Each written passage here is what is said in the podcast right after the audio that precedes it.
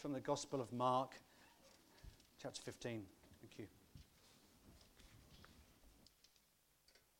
Starting at verse 1. Very early in the morning, the chief priests, with the elders, the teachers of the law, and the whole Sanhedrin reached a decision. They bound Jesus, led him away, and turned him over to Pilate. Are you the king of the Jews? asked Pilate. Yes, it is as you say, Jesus replied. The chief priests accused him of many things. So again, Pilate asked him, Aren't you going to answer? See how many things they are accusing you of. But Jesus still made no reply, and Pilate was amazed. Now it was the custom at the feast to release a prisoner whom the people requested. A man called Barabbas was in prison with the insurrectionists who had committed murder in the uprising. The crowd came up and asked Pilate to do for them what he usually did. Do you want me to release to you the king of the Jews? asked Pilate, knowing it was out of envy that the chief priests had handed Jesus over to him. But the chief priests stirred up the crowd to have Pilate release Barabbas instead. What shall I do then with this one you call the king of the Jews? Pilate asked them. Crucify him, they shouted. Why? What crime has he committed? asked Pilate. But they shouted all the louder, Crucify him! Wanting to satisfy the crowd, Pilate released Barabbas to them. He had Jesus flogged and handed him over to be crucified. The soldiers led Jesus away into the palace, that is the praetorium, and called together the whole company of soldiers. They put a purple robe on him, then twisted together a crown of thorns and set it on him. And they began to call out to him, Hail, King of the Jews! Again and again they struck him on the head with a staff, and they spat on him. Falling on their knees, they paid homage to him. And when they had mocked him, they took off the purple robe, they put his own clothes on him. Then they led him out to crucify him. A certain man from Cyrene, Simon, the father of Alexander and Rufus, was passing by on his way in from the country, and they forced him to carry the cross. They brought Jesus to the place called Golgotha, which means the place of the skull. Then they offered him wine mixed with myrrh, but he did not take it. And they crucified him. Dividing up his clothes, they cast lots to see what each would get.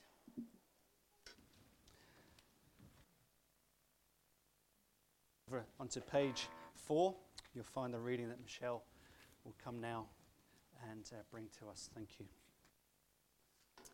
From verse 25 of Mark 15.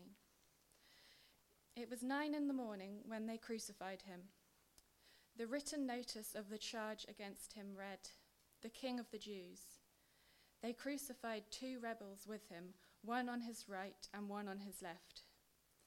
Those who passed by hurled insults at him, shaking their heads and saying, So, you who are going to destroy the temple and build it in three days, come down from the cross and save yourself. In the same way, the chief priests and the teachers of the law mocked him among themselves. He saved others, they said, but he can't save himself. Let this Messiah, this King of Israel, come down now from the cross that we may see and believe. Those crucified with him also heaped insults on him. At noon, darkness came over the whole land until three in the afternoon. And at three in the afternoon, Jesus cried out in a loud voice, Eloi, Eloi, lema sabachthani, which means, My God, my God, why have you forsaken me? When some of those standing near heard this, they said, Listen, he's calling Elijah. Someone ran, filled a sponge with wine vinegar, put it on a staff, and offered it to Jesus to drink. Now leave him alone. Let's see if Elijah comes down comes to take him down, he said. With a loud cry, Jesus breathed his last. The curtain of the temple was torn in two from top to bottom. And when the centurion who stood there in front of Jesus saw how he died, he said, Surely this man was the Son of God. Some women were watching from a distance. Among them were Mary Magdalene, Mary the mother of James the younger, and of Joseph and Salome. In Galilee, these women had followed him and cared for his needs. Many other women who had come up with him to Jerusalem were also there. I invite the musicians to uh, sit down. Thank you for serving us so well. We're going to look now at uh, a passage that we've not read, so I'm going to read it to you now. It's on page four of your service sheet. It's a short passage. It's a short passage from 1 Peter chapter 2 and a sentence from 1 Peter chapter 3. I've been reminded there's a creche. If you'd like to make use of that, um, please do so with haste as I read to you uh, three or four verses if you want to stay in and give your kids a go, I'm fine with that as well.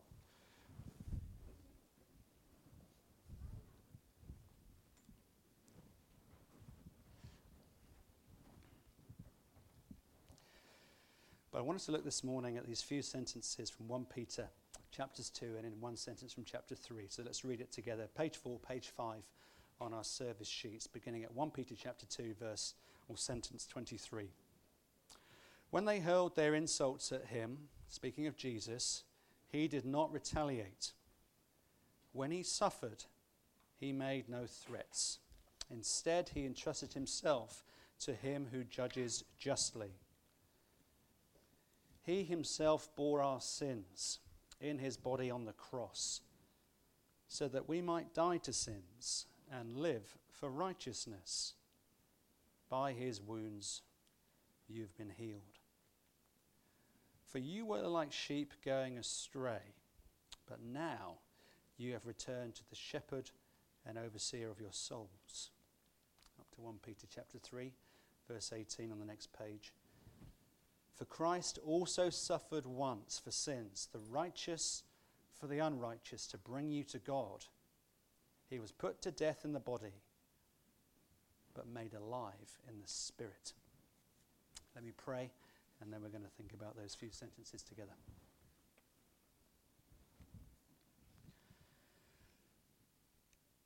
Father, we thank you for the help a little video like that can be to us to imagine in the 21st century world in which we live what it would have been like to be there. But we thank you without the internet, without the video, the Bible is enough for us. It's the full revelation that you've entrusted to the ages for us to listen to your voice and with your Spirit's help to understand who you are. Please, would you help us to do that a little bit more this morning? Please, would you help us to grasp the truth of Good Friday and the wonder of the cross, what it means uh, as a concept, but also what it means practically day by day, what was achieved, and the difference that it should make to our lives. Please help us. Amen.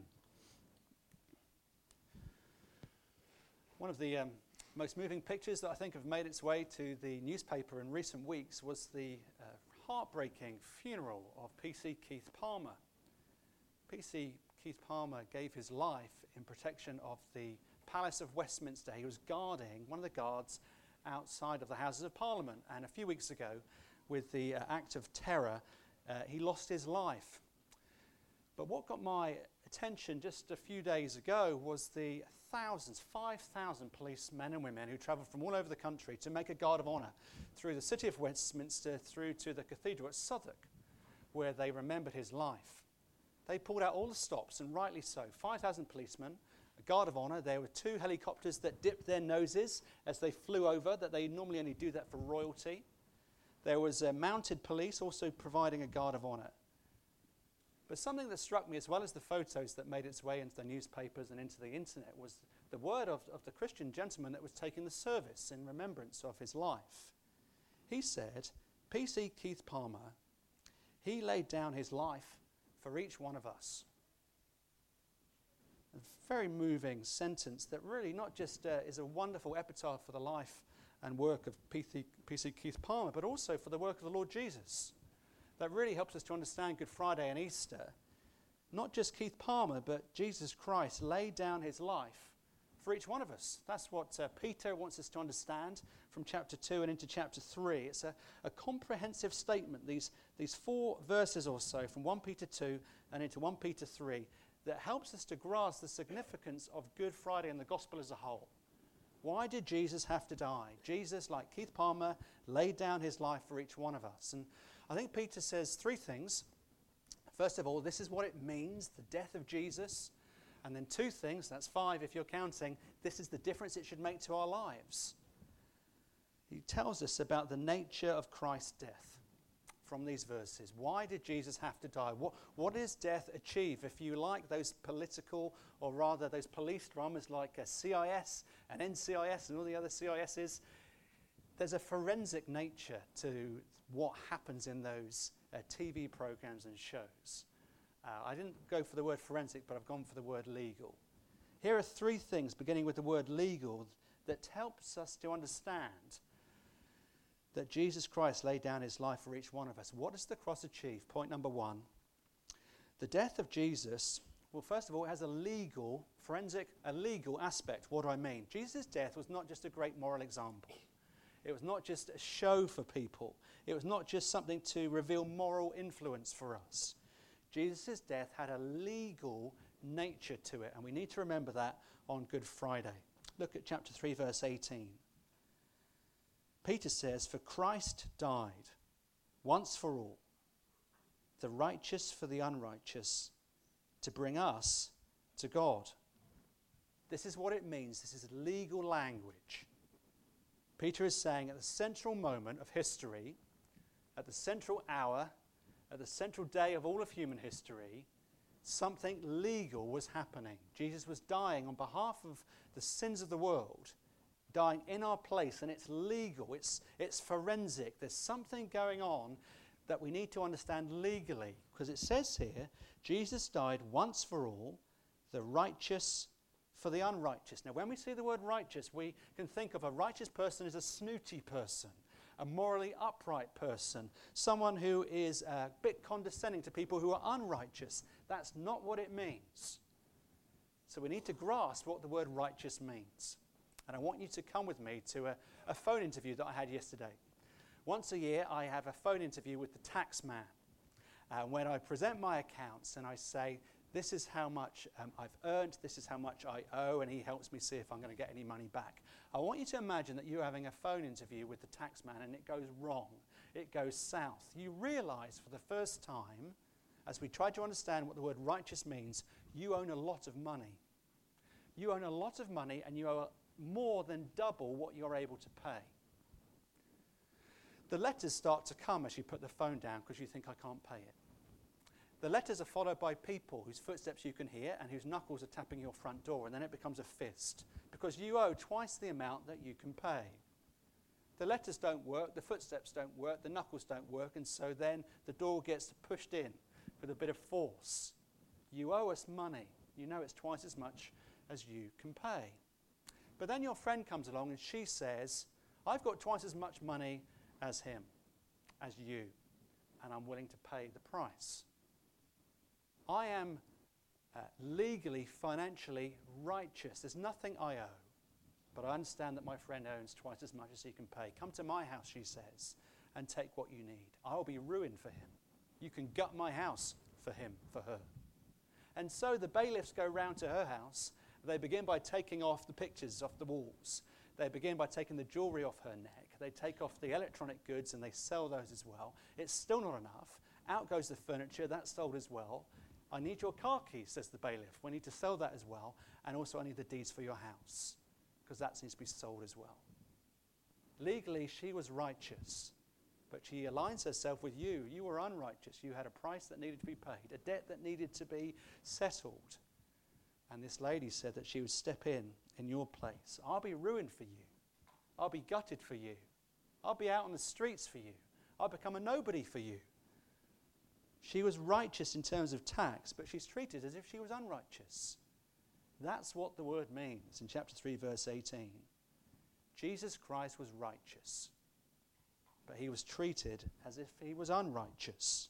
That's what verse 18 says. It means that Jesus became legally sinful. Here we have the perfect Son of God who lived the perfect right, uh, life on earth that we didn't live and never could live, but Jesus lived a life that we should have lived. He lived a life in our place, and he presents his righteous record to his Father on our behalf. But on Good Friday, the cross is all about a legal understanding of a debt that needs to be paid, a score that needs to be settled, a debt that needs to be brought in. Now, does that mean that Jesus actually became sinful? No, I don't think it does. I don't think that's what the Bible says. It means that Jesus was treated legally as if he was sinful. Jesus was righteous and always will be righteous, but he was treated as if he was unrighteous, just like that lady who, who says, I'll pay on your behalf. She was completely righteous in sight of Her Majesty's Revenue and Customs, the tax man. But she said, For my friend's sake, for your sake, you can take everything I owe, and you can treat me as if, as if I owe his debt, and I'll pay it on his behalf. Jesus didn't become unrighteous, he became unrighteous legally, forensically. On the cross, it says in Romans chapter 4 God, what is the cross about? God justifies the ungodly. That is one of the most radical statements in the whole of the Bible. God justifies the ungodly. No other religion on the face of the earth claims that. It's the legal nature of the cross. Verse 18 Christ died once for all, the righteous for the unrighteous, to bring you and me to God. It's legal. Second word, it's final. It's legal. Second word, what does the cross mean? It's legal. Second word, it's final. What do I mean? The, it says here in verse 18, For Christ died for sins once and for all. Once and for all. There is a huge divide between Protestants and Catholics. Protestants and Catholics believe almost the same thing on many areas of Christian truth and doctrine and practice, but there's one area that they disagree on. They agree on the nature of God. They agree on uh, the person of Jesus. They agree on the fact that God is holy and that the only way to God is through Jesus. That's, that's congruent. They agree on that. The only way for us to come to the Father is through the work of Jesus. They agree on that. But there is an area that they disagree on Protestants and Catholics, and it's the Lord's Supper, it's communion. It's a different understanding of what happens there that we'll celebrate later on. Catholics believe that when you celebrate the Lord's table, when you celebrate uh, the supper, when you celebrate communion, God's grace is infused to you. It comes to you afresh every time you celebrate it. And Christ dies literally again every time you celebrate the Lord's table.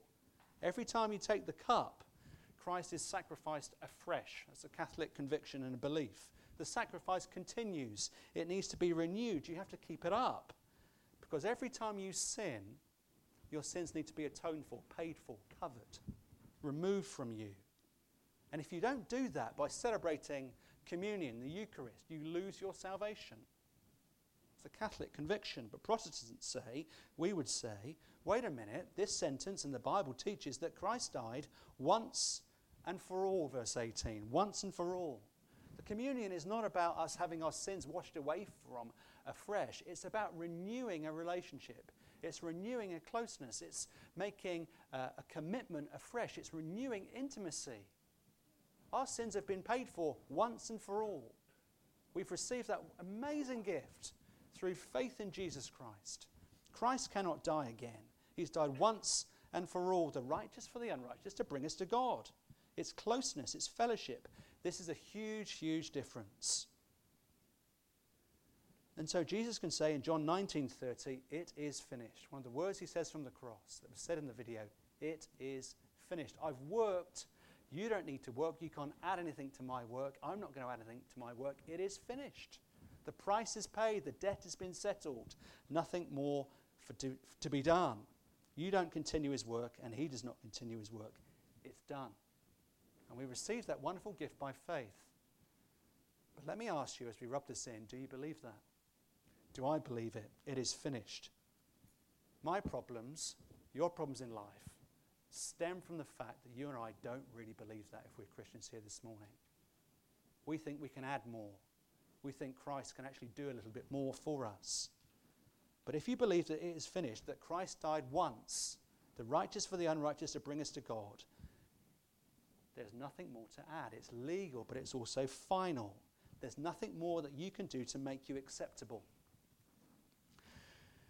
And I want you to think about that in two words, two more words conscience and disappointments. Conscience and disappointments. There's a wonderful film by Disney Pixar a few years ago called Inside Out. Inside Out was a very clever film because it used uh, animation f- to get inside people's heads and hearts, to get inside our psyches. So you had anger, you had all these different emotions that played off against each other as memories were forgotten. There, there was kind of amnesia. And it really helped me to understand in a different way the idea of a conscience popping up, the idea of self talk. If you and I believe that it is finished, then why do we struggle with our conscience? What do I mean? How do you deal with your conscience? When you have a good week and a bad week, when your conscience that we need to bring us to God, that we need and the Holy Spirit uses to help us to grow in Christ likeness, when you have a good week or a bad week, do you play that game that you played in playground? He loves me, he loves me not. How do you deal with a bad conscience, with a struggling conscience? Perhaps the conversation goes like this So you call yourself a Christian, do you? Here you are going to church, but I know what you've done, you say to yourself. How can you sit there when you know what you've seen? When you know the places that you've attended, you know the words that you've said, you know the actions that you've done. You should be further on than this. You're a mature Christian. How can you be a Christian on Good Friday when you've opened your Bible once this week? When you've prayed for less time than you've clicked on Twitter? Yeah, well, I've had a good week last week, so that's okay, you say. I had a great week two weeks ago, so surely that's some credit with God. I'm a good person, I'm certainly better than them. And in your heart, you can have this conversation that goes on, at least I do. I don't think I've gone crazy. But as a Christian, you should be saying this Conscience, I'm glad you're there. I'm glad that you're there to get me back in fellowship with God. I'm glad you're there to actually make me aware of my own sin with the help of the Holy Spirit. But there's nothing more than I can do to add to God because it is finished. Everything that is necessary for God to love me has been accomplished. It is finished. All has been done. There's nothing I can do for God to love me less or more. You need to talk to yourself to take this truth in hand that when your conscience is tempting you to despair of hope, that's tempting you to keep you away from church, that's tempting to keep you away from Christian friends, friends, it's finished. And that means that you can come back to Jesus Christ again because it is finished. It's no, he loves me, he loves me not. The cross demonstrates once and for all that he loves you from here to the moon and back and further on. That's how you deal with your conscience. You say, It is finished. When you're tempted to doubt, when you're tempted to think, to double guess yourself, when you're tempted to accrue points with God, remember it's finished. There's nothing you can do to add to the work of King Jesus. There's nothing you can do to take away from it in terms of your salvation. It's how you deal with your conscience. What about disappointments? Life is often one big disappointment. It's not a box of chocolates, it's disappointment. A lot of us, a lot of the pastoral problems that come my way through the phone or on the email or face to face is about the issue of disappointment. My marriage is not what it should be. My life is not turning out the way it should be. My kids are a pain. All these sorts of things come in, and you can wrestle in your heart with despair and with discouragement. I wasn't speaking about my own children, of course. Many of our deepest disappointments come from the fact that we are trying to be what only Christ should be for us. We're trying to do what only Christ can do for us. We're trying to make ourselves better. We're trying to work harder. But Christ says it is finished. The work is done. You can't be what I can be. You can't do what I have done for you. It is finished. It helps you to understand disappointment in a whole new way. You might think, if only I could achieve this, if only I could go here, if only I could be that, if only I could be different in this context, then all would be well. If that's you at some kind of level, you're trying to think, if only I could better myself, if only I could be a better person, if only I could think in a better way, if only I could behave in a different way. But Christ says it is finished. You haven't got to scrub yourself up. You haven't got to, by your own determination, be someone you're not. In the gospel, you can look at discouragement in a different way. You can look at despair in a different way. Because you don't need those things that the world says you need. All these things, you to control me, to be someone, to attain someone, to something, to go somewhere. But Christ looks at you from the cross and says, It is finished. Do you believe that, friends? I'm loved, I'm known, I'm approved. Someone who's a Christian can say, I understand that it is finished. They have a ballast to their hearts. They're not a religious person. You can spot a religious person because they're not secure. They're anxious because they never know if they're working hard enough, doing enough, praying enough. But a Christian can accept the gospel because we know that we are accepted by God through Jesus, the righteous for the unrighteous, to bring us to God. It is finished. That's what the cross shows us that there's a legal aspect, there's a, a finality to it. We don't need to add anything to what Jesus has done. By our good works, it is finished. Thirdly, what does the cross achieve? It's, it's voluntary. It's voluntary. Look at verse 23 from chapter 2 of 1 Peter. 1 Peter.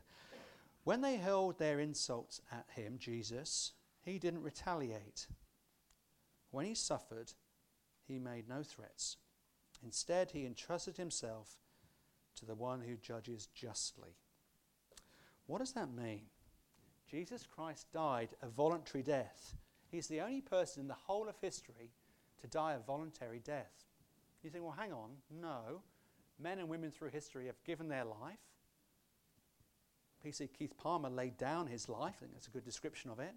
People have died in wonderful acts of heroism to save their comrades, perhaps in the armed forces, perhaps in everyday life. Mothers dying for their children to protect them from intruders and so on. Wonderful stories, but there is a difference. People can lay down their lives. They can choose the moment of their death in acts of hero- heroism. I'll dive on that hand grenade to protect the troops. They can choose even the method that they die. But they don't choose their death. Ultimately, they had to die anyway. All of us have to die. It's the penalty as a response for our sin and rebellion. But Jesus is the one person who never had to die. All of us have to die, but Jesus did not. Jesus went to the cross and died, and he was the only person who did not die as a victim, not as a somebody who died uh, out of control of his death. His death was the supreme act of authority. He didn't have to stay on the cross as he died voluntarily. When God poured out his wrath completely on Jesus as he felt the agony of the ages of sin, it wasn't the nails that kept him to the cross, was it? He's the creator of the universe. The nails could have just popped out with a word. Why did Jesus stay on the cross? Was it the armed guard? Was he afraid? He's the creator of the universe. Come on. It wasn't the nails and it wasn't the armed guard. Any second, he could have said a word, could have stopped human history, he could have got a legion of angels to come down to relieve him of pain. So, why did Jesus stay on the cross? What could have kept him there? It wasn't nails, it wasn't armed guard, it wasn't fear. It was love. It was love that kept Jesus on the cross. There's nothing else strong enough in the universe to keep him there. And that means that Jesus' death was legal. There was a finality to it once and for all. It was voluntary. Jesus says, No man takes my life from me in John chapter 10. I lay it down of my own accord. I lay it down of my own accord. That's what the cross has achieved. But what does it mean to us tomorrow or even today? Two quick things as we think about practical outworkings of the power of Christ's death, the power of it. I'll be quick. 1 Peter 3, verse 18 says this Jesus died, the righteous for the unrighteous. Why? To bring you to God. To bring you to God. No matter where you are, the cross deals with you in one way or another. Because on the cross, Jesus died for you. And you might think, well, how could you continue to love me after the week that I've had, after the mistakes that I've made, or the places that I've been to? How can you continue to love me? And that's why I began with the book. You might think uh, that you know what love is. If you're, a, if you're a father or a mother, you have an expression of love. If you're a child, you know what it's like to have the love of your parents to you. But what about the power of Jesus' death? This strong, unbreakable, unfallible, unbreakable nature of his love. What about that? There's no condemnation for you. The door is always open for your return. Do you think that there's something you've done this week so that Jesus will stop loving you?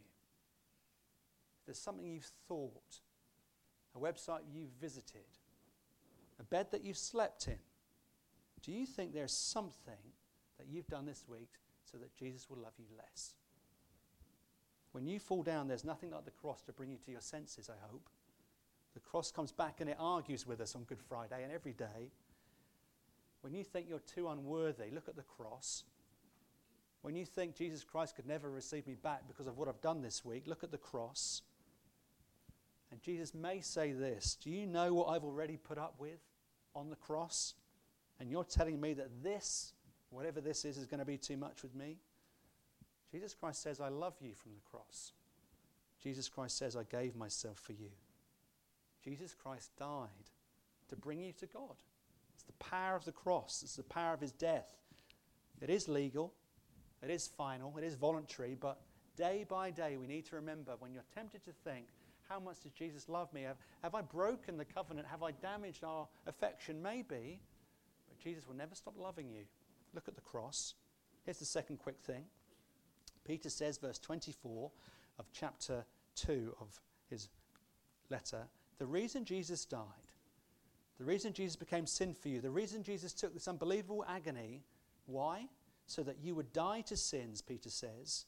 You would die to sins and live to righteousness. Notice that word sins is plural. Often when Paul writes, he says Jesus became sin. Or we want you to die to sin. It's, it's uh, meaning I want you to die to the power of sin by the power of the Holy Spirit living in you. It means to put to death certain patterns of behavior. And here it says, not just does the cross show you Jesus' affection for you, his value on you, the, the prize that he has for the glory of his Father, so that he would die for him and die for you as well. This word being in the plural shows that actually one of the signs that the cross is at work in your life, that you understand it, is that mean tomorrow you battle with sin. The power of the cross means that you battle with dishonesty, you battle with covetousness, you battle with impurity, you battle with all these different things in your life of being a coward, of not standing up for Jesus. You battle with those things because of the power of the cross. It's not just that Jesus died for you to bring you to God and then you've got a complete clean slate and you can go on your own way. One of the signs that you understand the power of the cross is that you seek to put sin to death in your heart. This is the power of the cross. If you fall down, there's comfort. If you become too complacent, if you think sin is a small thing, look at the cross again and repent. Say sorry to God for all that you've done. Look at the last sentence of verse 18, 1 Peter 3, verse 18. Peter says, Jesus was put to death in the body, but made alive in the spirit. Friends, to obey Jesus, to follow in his ways, to follow in the pathway in the shadow of the cross, sometimes feels like death. It will be death to your priorities, death to your own ambitions as you seek to follow King Jesus, as you seek to make his name known in Epsom and Ewell and to the ends of the earth, I trust. Jesus was put to death in the body, but made alive in the spirit. It may feel like death sometimes to follow Jesus, but it's always followed by resurrection. It's always followed by resurrection. Take that in, process that as we journey towards Easter Sunday, as we think about what the cross achieved and how it should be seen in our lives. Let me pray. Father, we thank you for the cross, as those words seem so trite when we've had read the story of how your son, King Jesus, was willingly handed over. The righteous Son of God, treated as unrighteous, treated as a criminal, treated as a terrorist of sorts, beaten, wounded, rejected, scorned. Father, help us please to understand the legal nature of the cross, what was going on, what was achieved for us. Help us to understand that Jesus took the wrath that should have been ours. Help us to see the finality of it, that it is finished. Help us help that to earth in our lives, that we would lay our deadly doings down at your feet and trust in Jesus wholly. Would that affect our marriages? Would that affect our work? Would that affect our parenting? Would that affect every aspect and sphere of our lives? And help us also as we gain great encouragement and approval from understanding our worth to you. Help us to also be humbled as we seek to put death, put to death sins in our own lives, habitual ones that are growing bigger. Help us to put them to death, even today, by the power of your Spirit. Help us to look to Jesus afresh and receive a fresh sense as we go to the table now of the price that you paid for us. And would that renew us and renew us afresh today, I pray. Amen.